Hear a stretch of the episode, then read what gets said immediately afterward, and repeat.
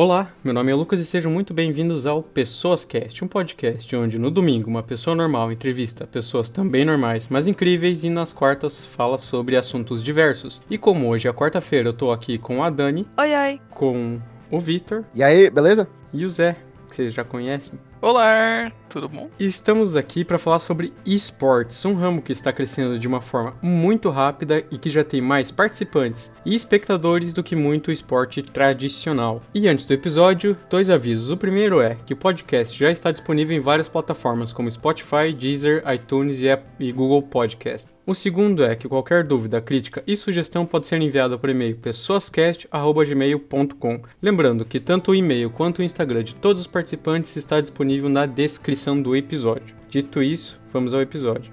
Para começar então, Vitor, você pode explicar melhor para quem está escutando o que são esportes? Esportes é um termo que veio de uma palavra em inglês, né? Que é Electronic Espo- Sports, né? No caso, sem o E ali, né?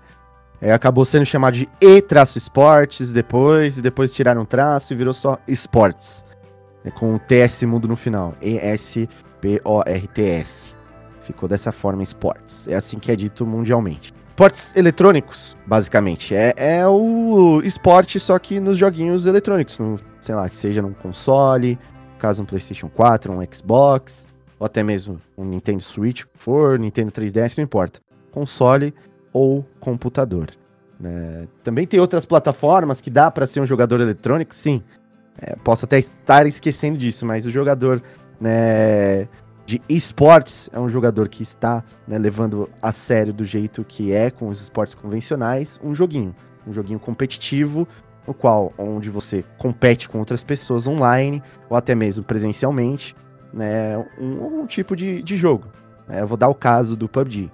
É, o PUBG são 64 jogadores que jogam, são 16 equipes em todas as partidas, esse é o padrão que tem. Então são 64 jogadores competindo para ver quem é o primeiro colocado dentro de uma partida. É, são todos jogadores competitivos numa competição. Esportes, é, existem torneios, existem times, existem patrocinadores, existem jogadores, existem audiência. Eu acho que isso daí meio que cobre tudo aí o que, que é esportes, né?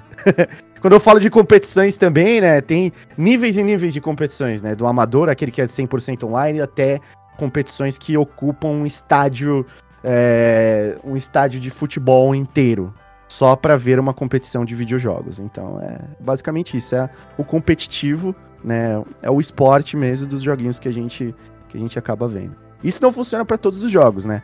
Mas tem como ter esportes basicamente na maioria deles, né? Então, Dani, você pode se apresentar? Bom, vamos lá. Eu sou a Daniela Rigon, mais conhecida como Dani. Eu trabalhei com jornalismo de esportes eletrônicos por quatro anos e meio na SPN, o canal de televisão. E antes disso, eu fui jornalista de games, no geral, por três anos, no falecido Pop. Quem lembra, era o, era o provedor de internet. E é isso. E hoje em dia eu sou tradutora de games. Então, continuo nos games, mas em outra área. Você cobria um jogo específico ou No, na SPN a gente. Lá não existe muito cobrir um- uma, uma pessoa cobrir um jogo específico. Claro que a gente sempre tem favorito e tal, mas em quatro anos e meio eu fiz matéria de League of Legends, Counter-Strike, Rainbow Six, Fighting Games, é, mobile, tipo Clash Royale, Hearthstone, é, Arena of Valor, PES, FIFA, Fórmula 1, tudo, basicamente. E Vitor, e você? Sou o Victor, né? E a galera mais me conhece na internet por Pio três vezes, ou Pio Pio Pio, ou só Pio, né? Tem várias formas de me chamar, a galera que escolhe. Eu normalmente deixo a escolha da, do pessoal de me chamar, se vai ser um ou se vai ser outro, ou se vai ser três vezes. É, eu sou narrador de esportes eletrônicos já faz bastante tempo, já coisa de o que? Quase seis anos, Dom? 2014, exato, quase seis anos que eu sou. Nossa, agora que eu tô pensando, meu Deus, ô velho. Você tá doido? É, seis anos de narração de esportes eletrônicos. E também já fiz um- algumas outras coisinhas aí na vida, no, no cenário competitivo, não só apenas com a narração, né? Análise, já fui coach de equipes, de Dota 2, né? Já trabalhei como comentarista, já trabalhei como host de campeonato, já trabalhei como várias coisas voltadas à transmissão de esportes. E também, né, tive bastante experiência com a parte de marketing, empresas de, de games e tudo mais. E você, Zé? Você é um gamer tradicional igual eu?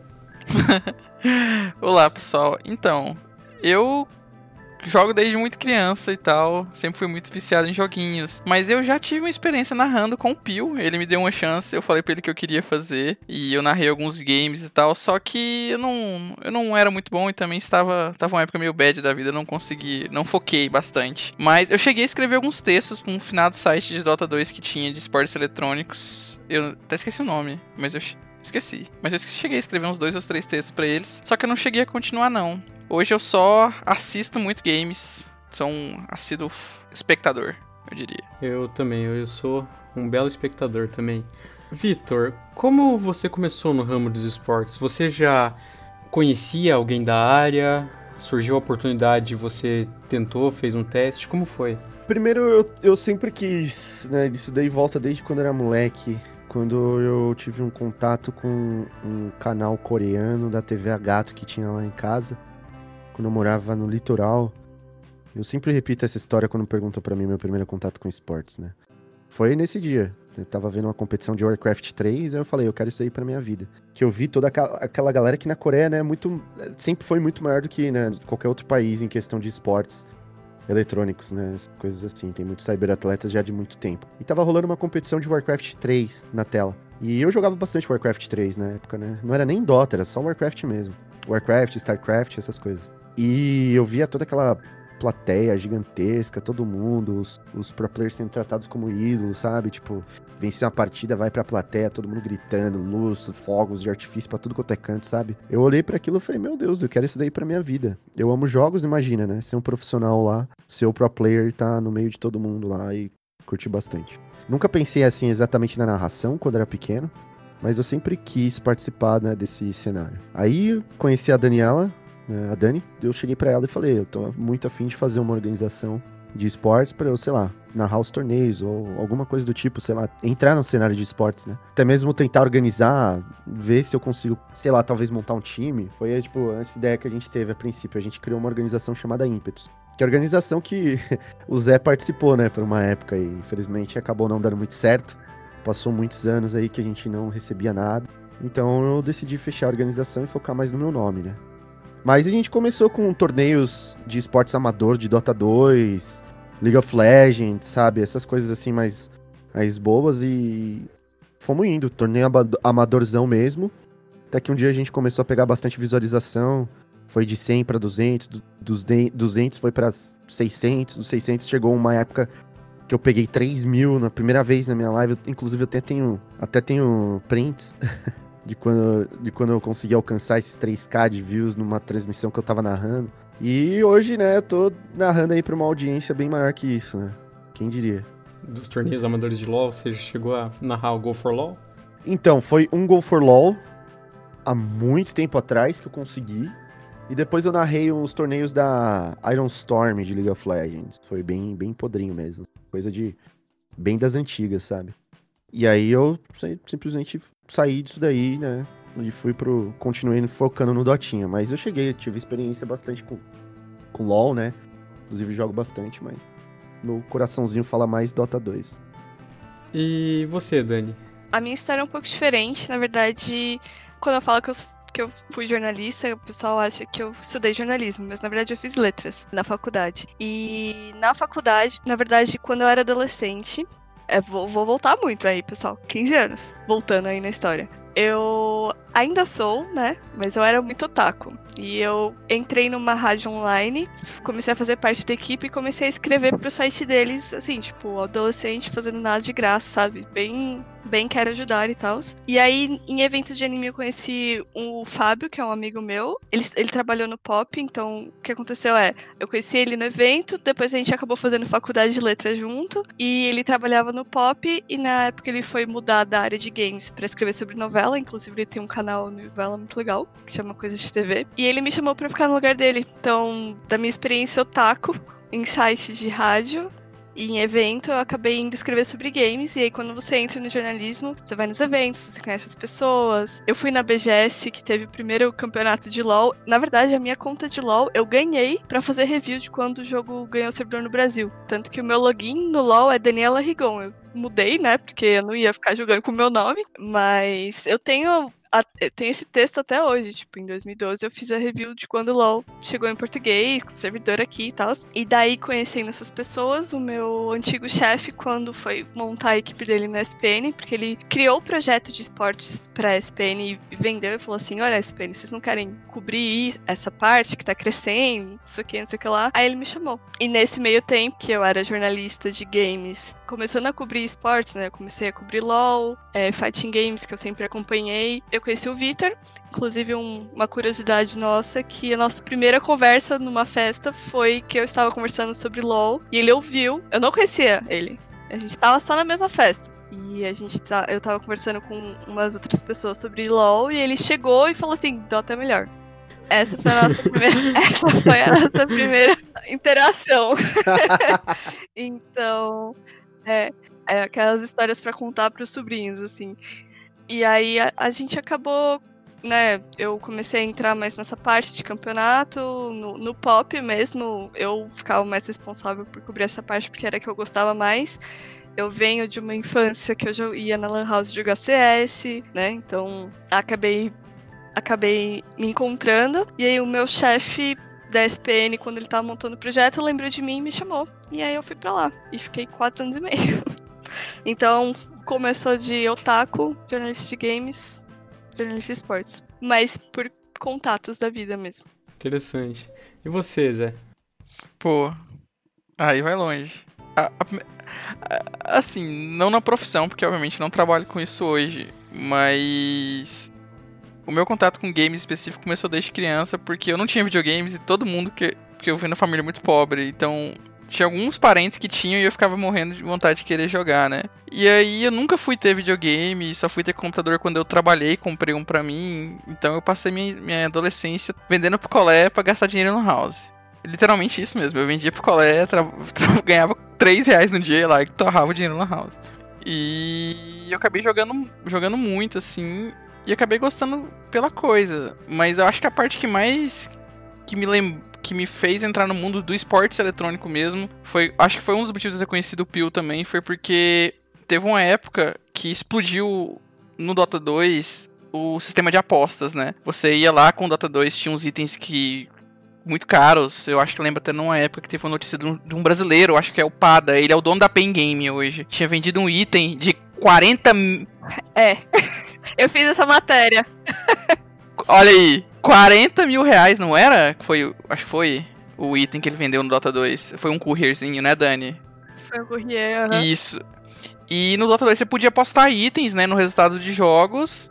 E você podia ganhar, né? Então eu saí, eu tinha minha conta, eu lembro que ela valia tipo coisa de 60 dólares. E eu acho que quando eu vendi meu inventário inteiro, ele valia 8 mil reais. E eu vendi, assim, boa parte dos itens, assim. E eu conheci. Porque eu criei um grupo no Facebook na época que a gente passava dica pros outros coleguinhas de quais, quais apostava e quais não. E essa era uma época que tinha muita febre. Então, foi quando eu entrei mesmo para conhecer esporte eletrônico de verdade, porque antes eu só jogava e eu não assistia muito campeonatos e tal. E aí, outro momento marcante foi quando eu vi a, a final do TI3, que foi Alliance versus Navi na época, e eu me apaixonei pelo, pelo game, assim, né? Porque foi muito emocionante, sabe? Quem lembra dessa. Quem já viu esse jogo sabe o quanto aquele jogo foi foda. E foi isso, assim, meio que como eu apaixonei por esportes eletrônicos. Assim. Pra mim é mais ou menos igual o Zé, mas eu sou de uma geração diferente deles. Eu sou um pouco bem mais novo que a Dani, o Victor e o Zé.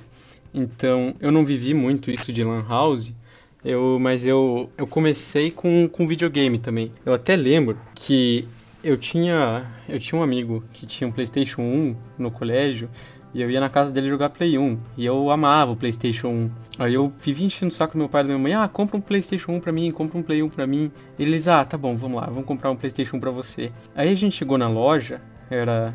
No interior, eu moro no interior do Paraná, não era nem uma loja de videogame, era uma locadora de, de vídeo. E eles vendiam um videogame lá. A gente chegou lá, só que não tinha Play 1 pra, para vender. Porque já tinha lançado o Play 2 fazia um tempo e não tinha mais Play 1. Aí o cara, eu lembro, o cara da loja falou: É, então, não tem mais Play, PlayStation 1, não vende mais, a gente só tem o PlayStation 2, pode ser? Aí minha mãe olhou assim para mim e aí, pode ser? Eu falei, não, mas eu não quero um PlayStation 2, eu quero um PlayStation 1 pra jogar. aí o cara falou, não, mas é, não tem mais PlayStation 1, mas veja bem, PlayStation 2 é melhor, não sei o que. Aí fiquei meio, meio decepcionado e falei, ah, tá bom, pode ser o PlayStation 2. Aí eu comp comprei um PlayStation 2, mas era um negócio assim tão diferente aqui em casa que o cara da locadora ele veio aqui com o PlayStation entregar ele e ensinar pra gente como é que funcionava. Aí todo mundo sentou na sala, ligou a TV, ele colocou o PlayStation lá. E eu ganhei um jogo de, de graça. Era um jogo do Dragon Ball até. E tinha o cara lá da, da locadora, ele não fazia a mínima ideia do que ele estava fazendo. Porque na primeira fase ele não conseguia passar de jeito nenhum. E eu também não conseguia passar de jeito nenhum. Mas, mas foi, eu gostei do jogo do, do Dragon Ball. Aí passou um pouco o tempo e foi quando a galera começou a jogar muito Combat Arms. Hum, Combat Arms. É, Combat Arms. E eu tinha um computador aqui em casa, mas era um computador muito ruim. Era tipo aqueles computador da, da Casas Bahia, não tem placa de vídeo, não tem nada, sabe? E eu queria jogar Combat Arms. Eu baixei Combat Arms no seu computador. O seu computador era tão ruim, mas tão ruim, que tinha um modo de jogo que se ficava defendendo de zumbi lá, só que eu começava no segundo, terceiro round morto já. mas para mim era assim, o máximo. Até que eu enchi, enchi, enchi o saco dos meus pais para comprar um computador mais decentezinho assim. E no começo de 2012 a gente comprou esse computador. Até que eu, eu acho engraçado que a Dani falou que, que tava cobrindo LoL em 2012, ganhou o jogo em 2012. Em 2012 eu tava, eu tava na sétima série ainda. E foi quando a gente comprou esse, esse PC. Sou velha. E eu comecei a jogar LoL em 2012. E foi assim, o primeiro jogo que eu que eu joguei, joguei mais assim, mais a sério. Até lembro que foi a partir do LoL que eu comecei a acompanhar o cenário de esportes, o cenário profissional. Até eu perguntei pro Victor se ele chegou a narrar Go for LoL, porque eu tinha uns amigos que jogaram Go for LoL e eu assistia também algumas vezes. Foi, foi a partir daí que eu conheci esse mundo, mas eu nunca, nunca fui, nunca acompanhei vários jogos diferentes. Eu sempre acompanhei LoL, Aí teve uma época que eu joguei muito Hearthstone, eu acompanhei também o Hearthstone. Eu comecei a jogar logo quando o jogo saiu do beta. E hoje estou aqui, entrevistando o Victor, a Dani e o Zé. E até eu acho engraçado que um dia eu estava conversando com a Dani, a gente estava jogando Valorant e, o Zé falou que a Dani cobria LoL e, e era jornalista de esporte. Ela estava falando, ah, é, eu já cobri o IWCQ em Curitiba, numa, numa época eu lembro, eu tava assistindo esse torneio em casa. Ah, entrevistei já o Revolta, BRTT, Bjergsen, eu aqui tipo, meu Deus, eu sou fã desses caras. tem, tem essa, tem, tem esse, essa reação normalmente, é verdade. Nossa, eu fiquei muito surpreso, pensei, putz, eu tenho que gravar um episódio com eles. E mudando um pouco o assunto, Dani, você já enfrentou alguma dificuldade ou preconceito com essa profissão, tanto de familiares ou quando alguém na rua perguntar ah, o que, que você faz? Aí você fala, ah, eu cobria esportes. Tá, mas o que, que é isso? Ah, é jogo, eu cubro campeonato de, jo de jogo. Ah, mas você joga joguinho na vida, mas você não trabalha? Você já teve algum algo disso para você? A minha família sempre foi muito de boa em relação a isso. videogame sempre esteve presente na nossa vida. Tipo, eu cresci com os meus. É, jogando todo Natal. Minha família é Serious Business. Todo Natal tem competição de Mario Party. Mario Kart e Pokémon Stadium. Então, eu e os meus primos, a gente sempre jogou muito videogame. Meu pai jogava. Na verdade, eu comecei a jogar videogame por causa do meu pai. Quando eu era criança, ele comprou os videogames em casa, ele mexia com o computador, ele era bombeiro. E da parte de informática do quartal. Então, sempre tinha umas peças de PC em casa, uns computador velho. Então, a gente ficava. A gente sempre jogou muito por causa dele. Então, na verdade, meu pai só ficava triste porque a gente não seguiu a ideia dele de ser policial militar, porque aqui em São Paulo, pra você ser bombeiro, você precisa ser policial militar também. Então, meu pai, ele era, ele era bombeiro, ele queria que a gente fosse policial militar. Aí eu fui lá e fiz letras, assim. Aí ele ficou meio chateado, mas a minha mãe sempre deu todo o apoio de tipo, faz o que você quer da vida, porque é, a gente tá aqui para isso. E tanto eu quanto a minha irmã, por exemplo, a minha irmã ela é ilustradora. Então a gente foi mais pra esse lado da criativa, escrita e nunca teve problema. Só é estranho explicar. Então, acho que pra. Minha mãe trabalhou a vida inteira na Caixa Econômica, né? Ela era funcionária pública também, então pra para eles entenderem que eu trabalhava de casa e que às vezes durante o dia eu tinha que jogar alguma coisa, era estranho. Ou tipo, as primeiras vezes que eu fui viajar a trabalho, eles ficavam assim, mas como assim você tá indo viajar pra, pra cumprir um evento, sabe? Acho que era mais esse estranhamento. E conversa de Uber era sempre bizarro, assim, tipo, ou a pessoa conhecia e ficava tipo, você assim, nossa, então você cobre League of Legends ou Counter-Strike, ou a pessoa só não entendia. E é uma coisa que às vezes até até hoje ainda tem uma dificuldade de, ah, você trabalha de casa, então você pode sair a qualquer hora do dia para fazer as coisas. Mas nunca tive preconceito, preconceito, assim. Eu acho que eu tenho muita sorte. Tem, tem pais que, que não aceitam mesmo. Você falou da conversa do Uber. Um, teve, teve uma vez que teve um, um evento em Curitiba, acho, acho que o nome era Geek City, não lembro o nome do evento agora. Mas eu tava voltando do evento, eu chamei um Uber Uber chegou lá e perguntou: ah, o que é toda essa gente fantasiada aí de, de, de fadinha? O que, que é isso? Aí eu falei: ah, não, é um evento. Eu falei o nome do evento pra ele, Geek City. Aí o cara: é Geek o quê? Como é que é?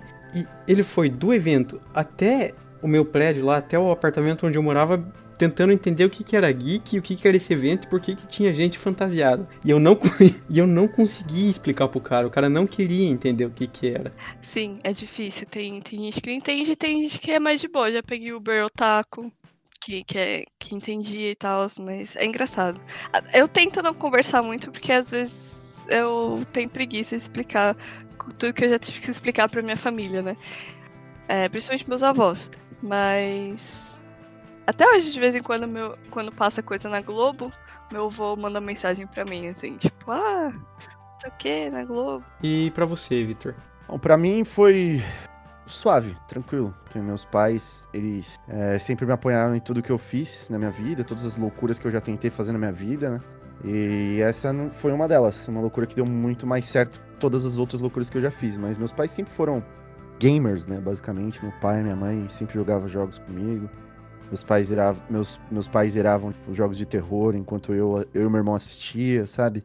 Então eles sabem muito bem como é que é games, sabem muito bem como é que é essas coisas, quão grande é, o quanto trabalho foi é, precisou para ter um certo jogo, até mesmo uma competição. Meu pai também ele, sempre foi uma pessoa que acompanhava mais do que um esporte, não só futebol. Então tipo ele sempre foi muito aberto a todo tipo de categoria, né? Ele acompanhava é, vôlei, aqueles negócios de tiro, arco e flecha, natação. Então, tipo, ele sempre foi muito assim, uma pessoa que acompanhava mesmo todos os tipos de, de esportes. E quando chegou, quando eu cheguei expliquei para ele, eu falei, vai, assim tá rolando essa competição. A gente assistia vários torneios juntos também.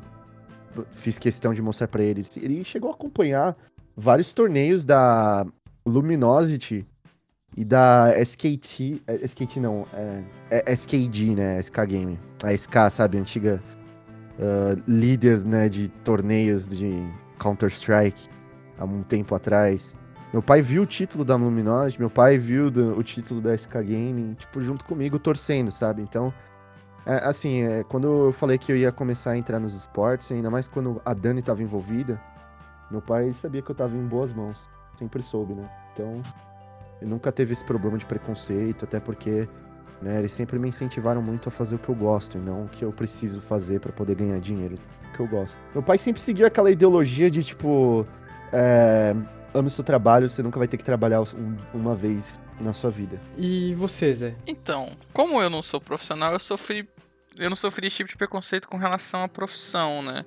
Mas como todo mundo que já jogou um pouquinho demais, sabe que os pais reclamam muito que você tá, acham que você tá gastando só isso com a sua vida, né? E uma coisa que eu vi de perto foi porque eu tenho um amigo que hoje é profissional de Dota 2, ele já inclusive foi para algumas game houses aqui no Brasil, e eu vi de perto que ele passou para ter que explicar para os pais né, dele ah, pai, eu quero viver de jogos, eu quero jogar e isso é minha profissão. E isso é uma parte muito que eu acho que é complicada, né, para os profissionais de esportes, né, para os cyberatletas que sofrem muito preconceito porque de certa forma, os pais, eles estão preocupados, né? Porque eles querem que o filho não morra de fome. Mas muitas pessoas não entendem, né? o quanto o mundo de esportes está crescendo e é, de certa forma, um futuro, né? Esses dias eu li uma matéria que a Netflix estava falando que o maior concorrente deles não é HBO, né? É o Fortnite na Twitch. Porque muitas pessoas param de ver Netflix e vão na Twitch assistir um gamer deles, um jogador. E você vê grandes é, jogadores de, de outros esportes, por exemplo, Neymar falando de CS, essas coisas, o quanto isso está crescendo, né? Então, muitas, muitos cyberatletas sofrem esse tipo de preconceito, né? E eu acho que isso é um assunto interessante, talvez a gente pode abordar aqui. Claro, claro, com certeza. Até é interessante que o Zé falou sobre Gaming House, só para explicar para quem não sabe o que é, como geralmente os atletas, os cyberatletas, eles são muito novos, não tem nem 18 anos, geralmente quando começam tem 14, 15, 16 anos. É uma profissão que, que a pessoa começa cedo e se aposenta muito cedo também. Não tem como a, a equipe que contrata um atleta largar na cidade, ó, toma esse salário aqui e se vira, arranja um lugar para se morar. Às vezes até o salário não, não dá para isso. E também para deixar talvez os pais um pouco mais confortáveis, as equipes têm uma casa onde todos os atletas moram juntos nessa casa, treinam juntos e fazem tudo junto nesse local. Até tem várias discussões sobre gaming house, se é bom ter gaming house ou não, porque às vezes você gera muita discórdia e você ter 10 ou 5 ou 20 adolescentes na mesma casa, convivendo junto o dia inteiro, às vezes não, não é saudável isso. Dani e Vitor, não sei quem que começar a falar, vocês que são profissionais da área, vocês devem conhecer um pouco mais de perto esse lado de ter que convencer os pais para ser um, um cyberatleta e toda essa questão da gaming house, como é a convivência, se tem muito problema ou não.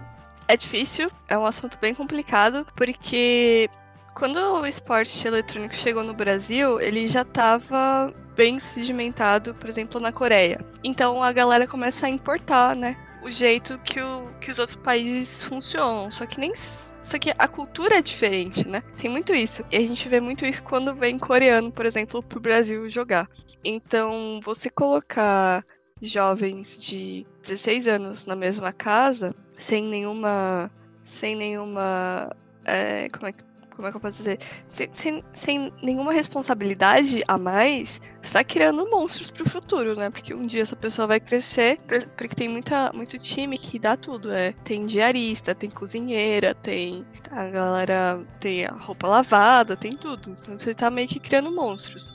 Isso não é bom na minha visão, nem pro jogador, nem pros pais, nem para ninguém para os pais, eu acho que é, é uma forma deles se sentirem mais seguros do filho estar em um local, mas já aconteceu recentemente até um, uma questão de time de. Era Counter-Strike, acho, esqueci o nome da equipe. Que eles estavam num lugar meio apertado, ou esqueceram de pagar a água, sabe?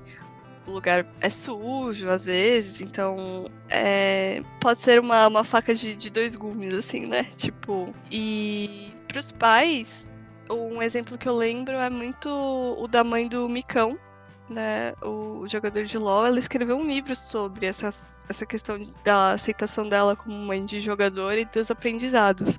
Porque também tem muita gente que fica maravilhada com esse mundo, aí não lê contrato direito, né? E, e é uma coisa cansativa. Tipo, por exemplo, o CBLOL ele obriga que, as, que, os, que os times tenham contratos baseados na, na lei Pelé com os jogadores, porque senão a pessoa vai treinar, sei lá, 10 horas por dia, jogar mais outras 8 horas por dia porque ela gosta de jogar, e tipo, e aí? Como é que fica o mental dela, né?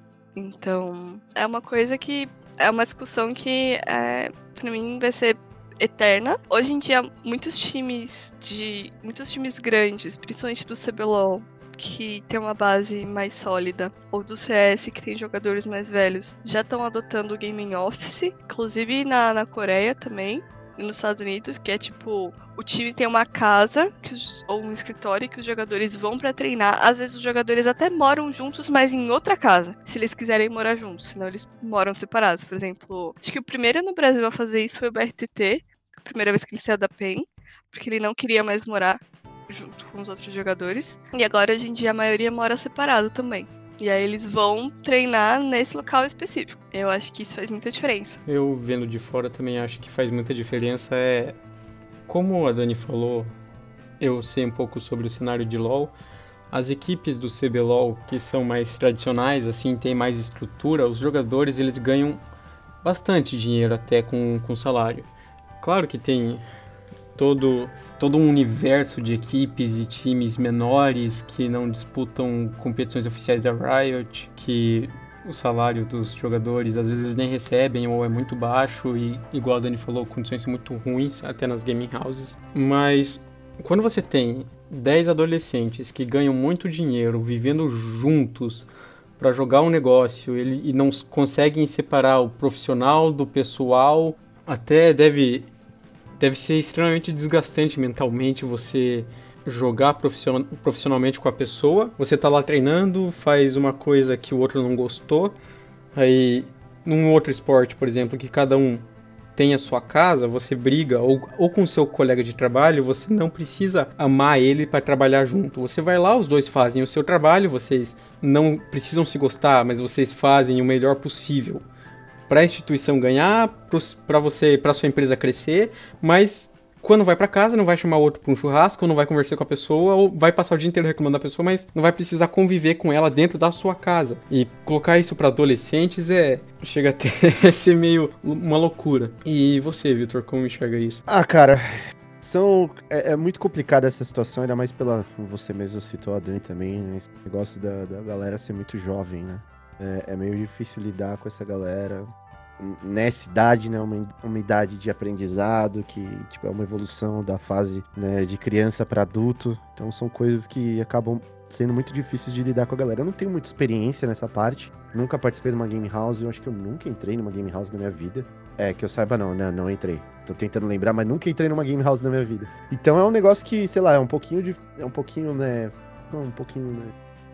apagado para mim, né? Porque eu realmente não tenho ideia como é que funciona uma equipe dentro. Eu sei muito bem que a comissão técnica é muito necessária, né? Psicólogo, nutricionista, sabe, coach, né? No caso, treinador da equipe, né? Um, um, ter um manager, esse tipo de coisa, comissão técnica é muito necessária. Mas aí fica aquele negócio meio de pensar muito bem, né? O que é que vale mais, né? Fazer todo mundo forçar todo mundo a se conviver, a ter que conviver junto, né? ou transformar aquele local em um local 100% de trabalhos. E aí paga hotelzinho, ou sei lá, uma casa separada pra galera. Não sei. Eu imagino assim que funciona muito para as equipes que têm os jogadores que residem na mesma cidade, mas não nem sempre é o caso, né, do nosso país, né? Porque muitas vezes tem jogador que mora lá no Nordeste, tem muita gente que joga, joga lá no Norte.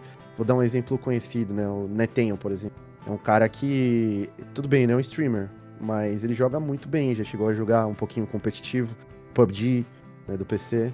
E ele, se ele continuasse morando lá no norte, não tivesse vindo para São Paulo, por exemplo, se ele entrasse numa game house, ele teria que se mudar de lá para cá. Né, se a equipe fosse de São Paulo. E muitas vezes as equipes são né, dessa cidade, cidade, cidade grande, né, ou até mesmo locais mais afastados. Nem sempre dá certo de você encontrar né? O jogador que mora na mesma cidade, ou até mesmo no mesmo estado, todas as vezes, né? Pode até rolar uma seletiva ou outra, né, para poder lidar com esse problema, mas é, são coisas assim que acabam sendo muito diferentes. O nosso país é muito grande, né? É um negócio que tem a distância de uma pessoa desse estado para quem tá morando no próximo já é longa já.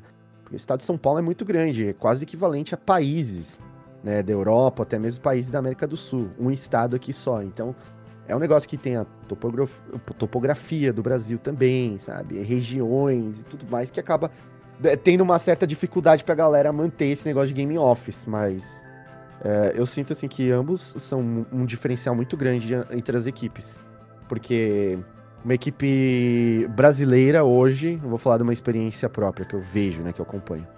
Uma equipe brasileira hoje tá com uma primeira cotada como melhor do mundo inteiro, né? É, num campeonato mundial de PUBG Mobile, que é a equipe da Loops. E eu sinto que eles têm um diferencial muito grande, porque eles têm uma comissão técnica muito boa para uma equipe que né, tá se desenvolvendo todos os dias, né? E teve uma entrada no competitivo 100% dessa forma. Eles foram acolhidos pela Carla, né, a sua tia, que é a, o nickname dela é sua tia. É, é engraçado, os nicknames de PUBG são muito engraçados. Não é que é engraçado, mas são diferentes, vai. Eu não imagino sua tia algo engraçado, mas sim algo diferente. Bom, tudo bem, voltando ao assunto. Ela foi, pegou os meninos da Loops depois, né, e trouxe eles todos pra Game House. Eles estão com todo apoio numa mansão, acho que em Floripa, não tenho certeza, mas é uma casa muito grande. Tem estrutura para todos eles. E assim, pode ter os problemas de convívio, os jogadores são bem novinhos, mas eu sinto que o fato deles estarem dentro da Game House foi o diferencial com a, as outras equipes que estavam competindo com eles na, é, nas fases de qualificação do torneio. Porque realmente esse tipo de coisa dá muito. Como é que eu falo? Jogadores eles acabam se conhecendo. Nossa, tô, as minhas palavras estão muito ruins hoje, porque eu gastei tudo na narração. Eu falei antes da gente começar aqui, eu gastei tudo, toda a minha dicção na narração e todo o meu vocabulário também. Às vezes eu esqueço algumas palavras depois. Mas é entrosamento, é isso aí. Você tem muito entrosamento. O entrosamento é o que vale muito dentro de um jogo competitivo, um jogo com equipes, né? Porque não adianta nada você só ter cinco jogadores bons, você coloca lá, eles não têm entrosamento algum, não conseguem combar, não conseguem né, cobrir um ou outro, sabe? Muitas coisas acontecem quando você tem um diferencial numa equipe, tá lá todos os dias junto, tomando café, fala sobre o jogo, vai jogar, sabe? Joga outros jogos juntos, sabe? Se comporta como uma família mesmo. Uma família sempre vai ter esse negócio de estarem bem, muito bem entrosados. E dentro do jogo isso daí se paga bastante. Então eu imagino que tem esse caso aí de ser uma game house, uma game house de sucesso. Porque os jogadores também eles têm é, uma relação muito boa. É, isso eles até falam em entrevistas que rolaram no, no campeonato, né? É, todas as vezes que eles estão falando né, de resultados deles mesmos, eles falam: só tô aqui por causa da minha equipe. A equipe me ajudou, minha equipe me apoia né, psicologicamente, minha equipe me apoia dentro do jogo, minha equipe me apoia, sabe? Eles falam muito isso daí, minha equipe, equipe, equipe, sabe? É um negócio que é muito bonito de se ver, mas é um pouquinho fora da curva, né? Nem todo mundo lida muito bem um com o outro, né? Do jeito que o pessoal da Loops é. Então é, é uma variável, assim, bem bizarra para uma equipe de esportes eletrônicos, né? Que essa fase de game house é muito necessária, essa fase de game office, né? Não importando o que vai decidir ser feito. Mas a fase de transformar o jogo num emprego, né, a competição, num emprego para os jogadores, é um negócio muito delicado. Até, de novo, por causa, por causa da idade, também tem muito dinheiro envolvido. Até o Campeonato Brasileiro de League of Legends, a partir do ano que vem, vai virar franquia, assim como é a NBA ou a NFL. E, para vocês terem uma ideia, o valor para para ser franqueado é 4 milhões para os times que já participam do CBLOL e 4 milhões e meio, alguma coisa assim, para quem não, não participa dele ainda. Então é um universo que rola muito dinheiro. Ah, nesse ponto tem uma coisa que eu achei legal foi o contraste, né? Por exemplo, o Victor falou mais cedo da equipe SK Game e LG, né? Eles hoje são a MBR, né? Do, são um time brasileiro que meio que conquistou o respeito de volta que, time, que os brasileiros tinham no Counter-Strike Mundial, né? Que 10 anos, né, na primeira, primeira década dos anos 2000, né, os brasileiros fizeram um nome lá fora e depois ficamos muito tempo parados, né? E eles, quando eles mudaram para os Estados Unidos, né, eles foram praticamente sem dinheiro nenhum para tentar a sorte e eles sempre moraram em game house e, e moram até hoje, né? Mas outros times que têm muito sucesso lá fora, como por exemplo a Astralis, eles usam a game offices, né? Mas muda muito, né, quando você fala de times mais estruturados, quando você pega times que não tem tanta estrutura assim, né? Quando são garotos que um time que às vezes não tem muita muito planejamento e vai bota esses garotos para morarem na mesma no mesmo lugar. Então, é sempre são sempre coisas complicadas, né? E, e como esse é um como os esportes eletrônicos são uma indústria relativamente nova, e então tem muita chance de acontecer muita merda, mas também tem chance de você ter histórias muito legais, né? E no fundo ou não, a gente tá aqui como espectadores e querendo assistir boas histórias e ver o pessoal jogar. Então, acho que com o tempo a gente vai saber melhor, assim, vai se solidificar mais o que dá certo e o que não dá, né? Mudando um pouco de assunto, uh, voltando um pouco para a questão de preconceito com a profissão. Dani, existe muito preconceito com o sexo feminino nos esportes? Sim, como em toda profissão, é, existe muito preconceito com mulher, tanto trabalhando quanto como jogando. Eu me considero uma pessoa sortuda por não ter sofrido muito em relação a isso. É, eu nunca tive meu trabalho questionado dentro é, dos, das empresas que eu trabalhei. Também nunca questionaram meus textos por causa disso. Mas eu tenho amigas que, que sofrem até hoje. E um exemplo clássico disso é você contar quantas meninas tem no CBLOL até hoje. Nenhuma. Tipo, inscritas como reserva? Sim. Jogando oficialmente? Não. Inclusive, a primeira que jogou oficialmente aconteceu esse mês. Que, aliás, esse mês não, né? Mês passado, que a gente tá gravando em agosto, então aconteceu em julho. Foi a Harumi pela Rensga no circuito desafiante, que é a série B do, do CBLOL, né? E é bem complicado e cansativo ter que ficar explicando as mesmas coisas sempre, sempre. E aí vão chegar e falar, ah, mas é porque não tem meninas que são challenger. Aí você tem que falar pra pessoa, então, mas as meninas acabam desanimando no meio do caminho porque elas não conseguem jogar o jogo. A gente joga Valorant juntos e, e eu só consigo jogar quando a gente tá junto. E raramente, quando o time não tá completo, eu abro o áudio do microfone, porque é um inferno quando a gente cai com gente que não sabe respeitar que tem mulher jogando. Então, é, o caminho que as meninas têm que trilhar para chegar no mesmo nível que os, que os homens é mais difícil e cansativo. Eu entendo que todo mundo leva hate, mas uma coisa é você ser chamado de ruim, outra coisa é você ser chamado de nomes pejorativos para mulheres, ou mandarem você voltar pra cozinha, por exemplo. Nenhum dos dois deveria acontecer, no caso. E, e é, é uma, uma batalha, na minha opinião, que tá longe de melhorar e, e acabar, então é difícil, é complicado.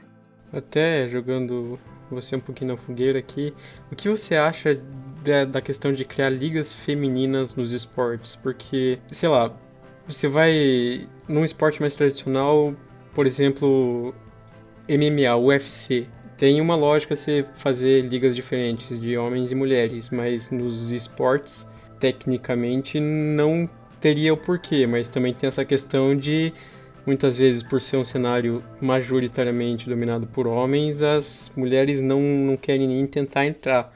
É, é, eu entendo pela seguinte questão, e depois de passar anos conversando com, com jogadores em relação a isso. As ligas femininas são importantes como início, é, ou no sentido de os torneios, né? Não exatamente ligas, tipo CBLOL, mas tipo, torneios femininos são importantes para dar aquele gostinho para as meninas começarem a competir. Porque às vezes elas querem competir, mas é difícil para elas competirem. Primeiro, elas não estão ainda no mesmo nível que né? Não existem, de fato, não existem tantas mulheres challengers para serem chamadas para um time. Então, para um time de CBLOL, por exemplo. Então, um campeonato amador, semi-amador, ajuda elas a terem esse gostinho maior, sabe? E acaba sendo um lugar mais seguro, querendo ou não. É um lugar seguro que elas ficam mais confortáveis.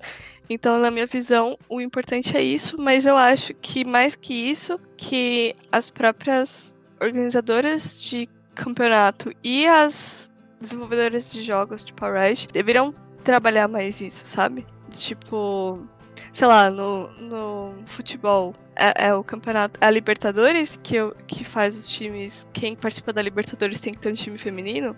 Eu, eu acho que a Libertadores. Eu não sei se é o Campeonato Brasileiro ou a Libertadores, mas é um desses dois. Por que não tem algo assim, tipo, todo time tem que ter, sei lá, duas jogadoras femininas e botá-las para jogarem pelo menos duas partidas, sabe? É ruim ter essa cota inicial? É, mas é um jeito de incentivo, sabe? Até no, no, no mundo, no universo do League of Legends, recentemente também teve toda a questão de da Mayumi, que era uma jogadora que foi inscrita para jogar pela INTZ, que acabou nem participando de nenhum jogo e ela quebrou o contrato dizendo que contrataram ela só pela questão da visibilidade que ela tinha só para mostrar, ah, olha, temos uma mulher aqui e acabaram usando ela só para isso e tem até processos judiciais. É, uh, agora a INTZ quer cobrar 320 mil dela. Tô tipo, sinceramente. É, sinceramente. E mudando também agora de assunto de novo, Vitor, você tem alguma dica para quem quer seguir para essa área de caster ou narrador de, de esportes? Se acostume com hate. Isso foi uma das coisas que eu tive que me acostumar, acostumar bastante, porque sempre vai ter um narrador melhor na cabeça das outras pessoas. Sempre vai ter uma pessoa que é melhor que você na cabeça das outras pessoas. Então, É, só tire esse negócio da cabeça que você que é o melhor, porque não. Na cabeça das pessoas você nunca vai ser o melhor. Você tem que ser o melhor dentro da sua própria. Dentro da sua própria cabeça que vai funcionar. Então, é assim. Aceite feedbacks dos outros, porque isso daí ajuda muito, muito mesmo. Se eu não tivesse a experiência de estar próximo de tanta gente grande, é, tipo Murilo Show, por exemplo, que hoje é o maior narrador, também até provavelmente um dos maiores streamers também, né, de Free Fire hoje em dia. É, ele me passou tanto feedback, me deu tanta, tanta dica de como ser melhor no desempenho da narração, até mesmo pós-narração, e que mudou muito a minha vida, sabe?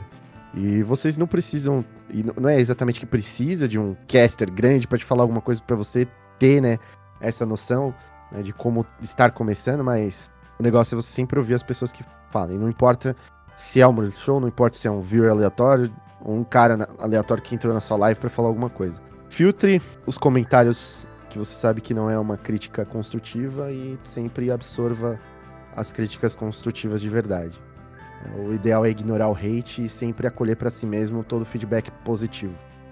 É, e mesmo que seja negativo o feedback, é, que fale que você vacilou numa coisa aquela ou outra, é, isso é um feedback positivo. Então, leve em consideração qualquer tipo de feedback é um feedback positivo. E você, Dani, você tem alguma dica para quem quer seguir para essa área de cobrir esportes?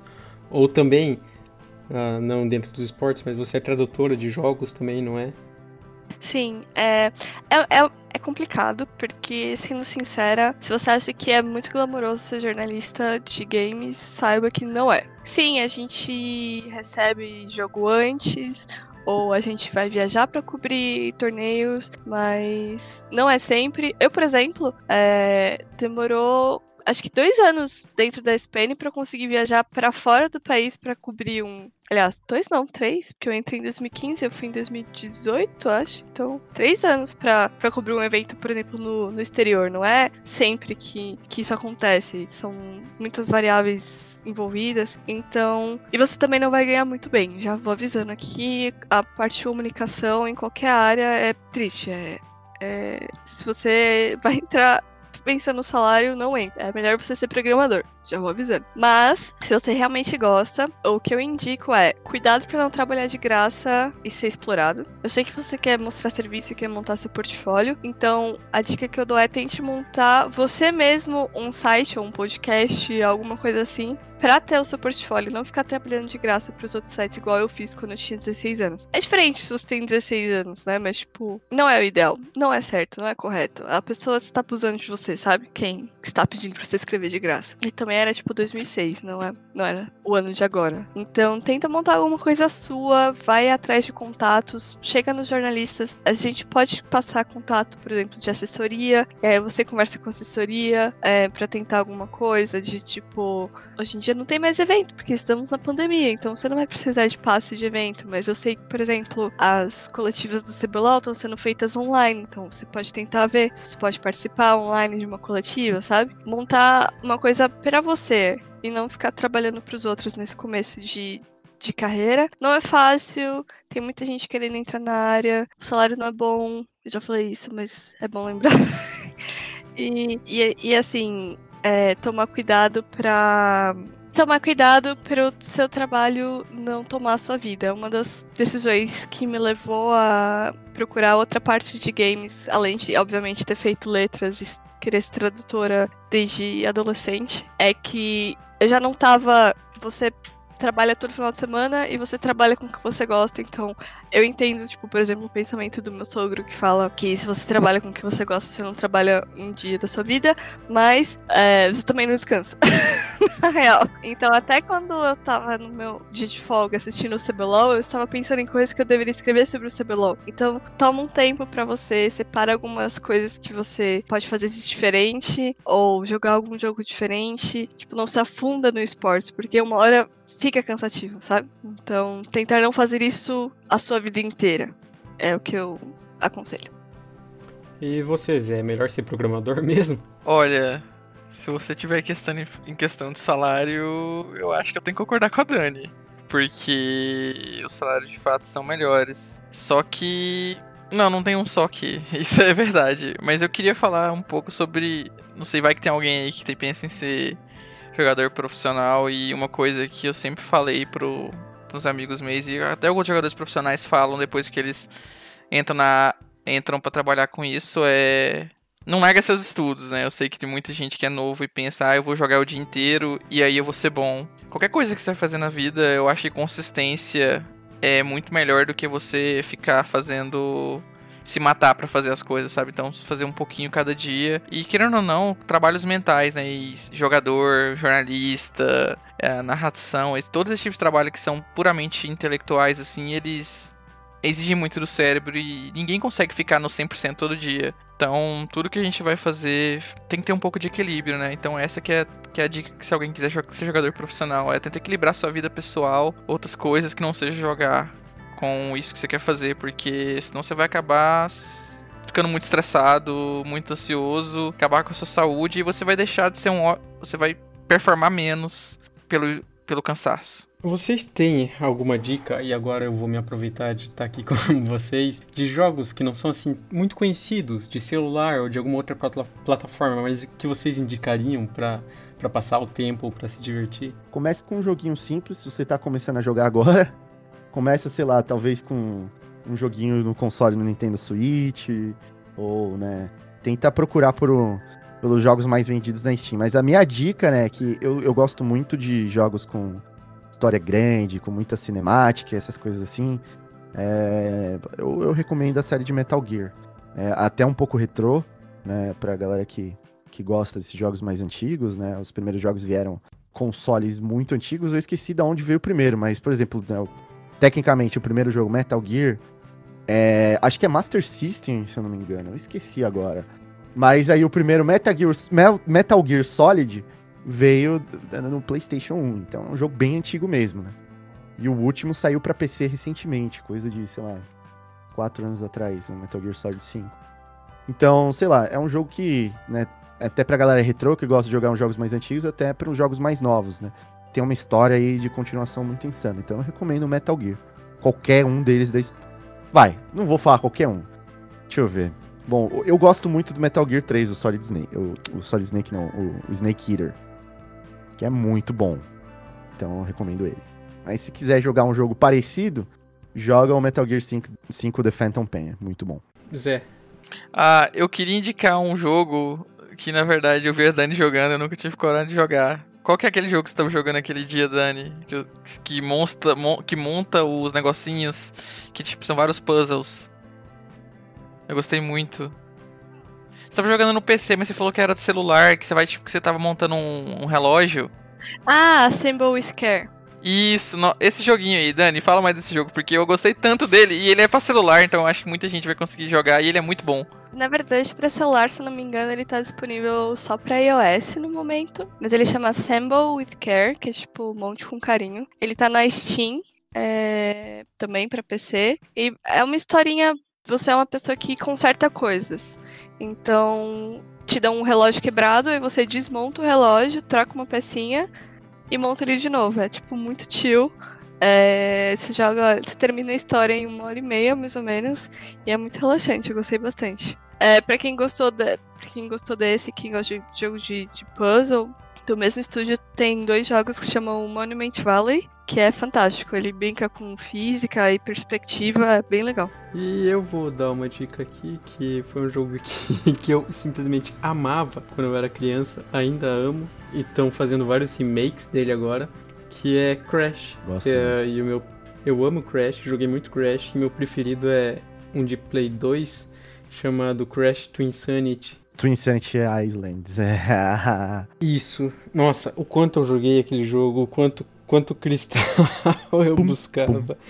Pum, pum, Nossa, que nostalgia, cara. Perfeito. Essa musiquinha dele é muito boa. Perfeito. Tu vou começar a chorar daqui a pouco aqui. e para terminar, vocês querem promover alguma coisa que vocês estão participando, ou um jogo que estão trabalhando, ou algum evento que vai narrar? Ah, Agora tá rolando a PMWN, não sei quando é que vai subir esse podcast. É a PUBG Mobile World League.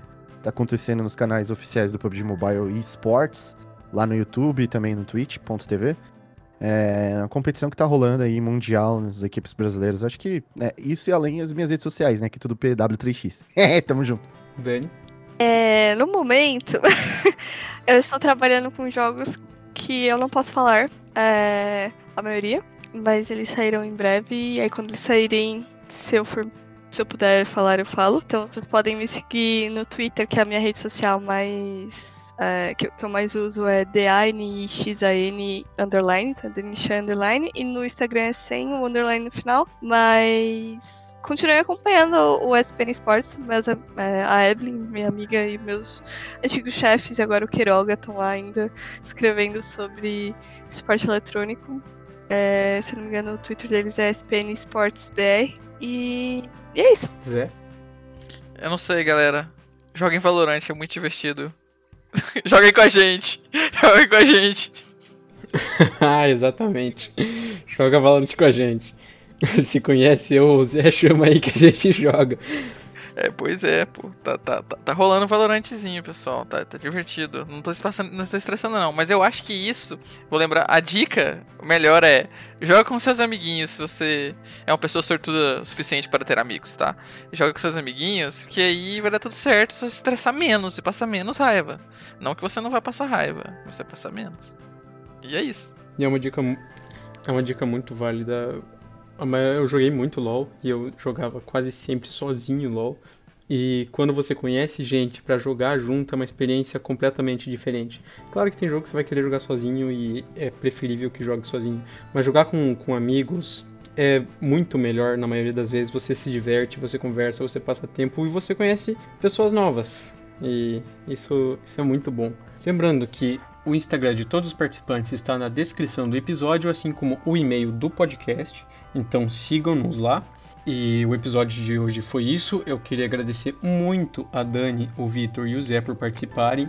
Dani e Vitor, saibam que eu sou fã de vocês, mesmo descobrindo há pouco tempo que vocês faziam, o que narravam ou o que cobriam, mas muito do que eu gosto e acompanho dos esportes vem de pessoas como vocês que estão há algum tempo na área e estão desde quando era um cenário bem, bem menor do que é hoje. E eu queria agradecer muito vocês por aceitar participar. Eu que agradeço o convite, precisando, estamos aí. É, nós estamos juntos. Tchau. Tchau e se cuidem.